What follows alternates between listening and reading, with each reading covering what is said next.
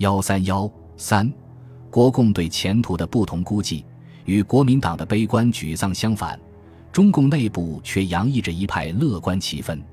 还在学运兴起之时，毛泽东便兴奋地写道：“一切事变都证明我们估计的正确。中国事变的发展比人们预料的要快些。一方面是人民解放军的胜利，一方面是蒋管区人民斗争的前进，其速度都是很快的。为了建立一个和平的、民主的、独立的新中国，中国人民应当迅速地准备一切必要的条件。”六月十四日。毛泽东给中共中央工委刘少奇和朱德去电，谈及我们身体均好，我比在延安时好得多了。敌人内部互相埋怨日渐增多，士气日渐下降，对前途悲观。我们则信心甚高，士气甚壮。本月当为全面反攻开始月份。一九四七年七月十日，毛泽东在给林彪等人的电报中，对一年的战事做了总结。第一年作战，除山东外。国民党军的战略进攻在一切区域均已停止，其在陕北虽尚有进攻能力，但已变为游击性的。我军将逐步转入攻势。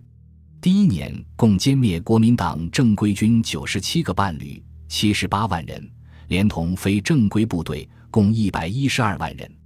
经一年作战，国民党军士气已衰，厌战情绪高涨，民心尤为厌战，蒋政权已现孤立。我第二年作战，应争取歼敌一百个正规旅，使敌由数量优势变为劣势。我已有一百一十二个旅，九十万人。此外，还有地方部队六十万人，军事机关四十万人。第二年作战任务：山东、太行两区力求占领长江以北，西北方面力求占领甘宁大部，北线力求占领中长、北宁、平城、平石、平绥。同蒲各路之大部及路上除平、金、沈以外各城，孤立平、金、沈。如能占领沈阳，则更好。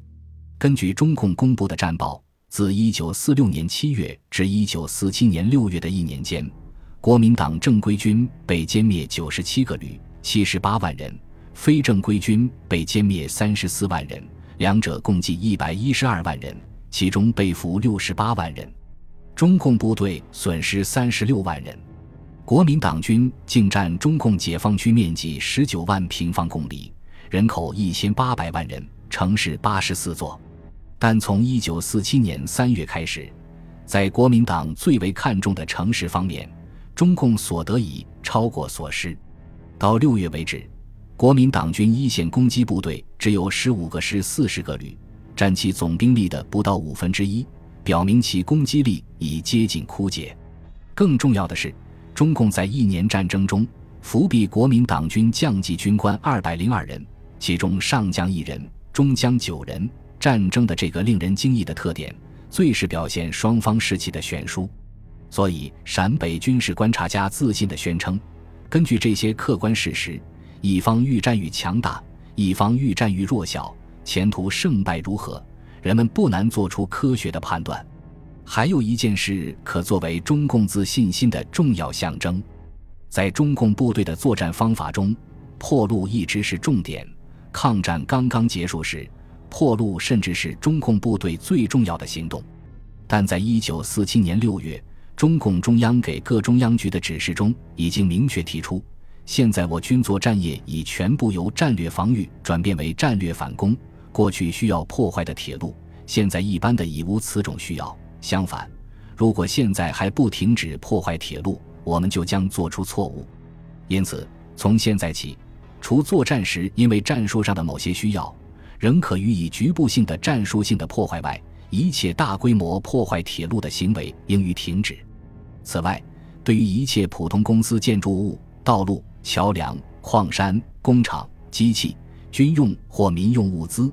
均照上项原则，除战术上必要者外，一律重申禁令，不得破坏。即使暂时可被敌利用，亦不要破坏。七月二十一日至二十三日，中共中央在陕北靖边县小河村召开扩大会议。毛泽东第一次提出，对蒋介石的斗争计划用五年的时间来解决。从过去这一年的成绩来看，是有可能的。这表明中国形势的发展已经到了一个转折关头。展望未来，摆在国民党和中共前面的是两种不同的估计，不同的发展前景。而根据一年来的形势发展，中共有充分的理由感到乐观。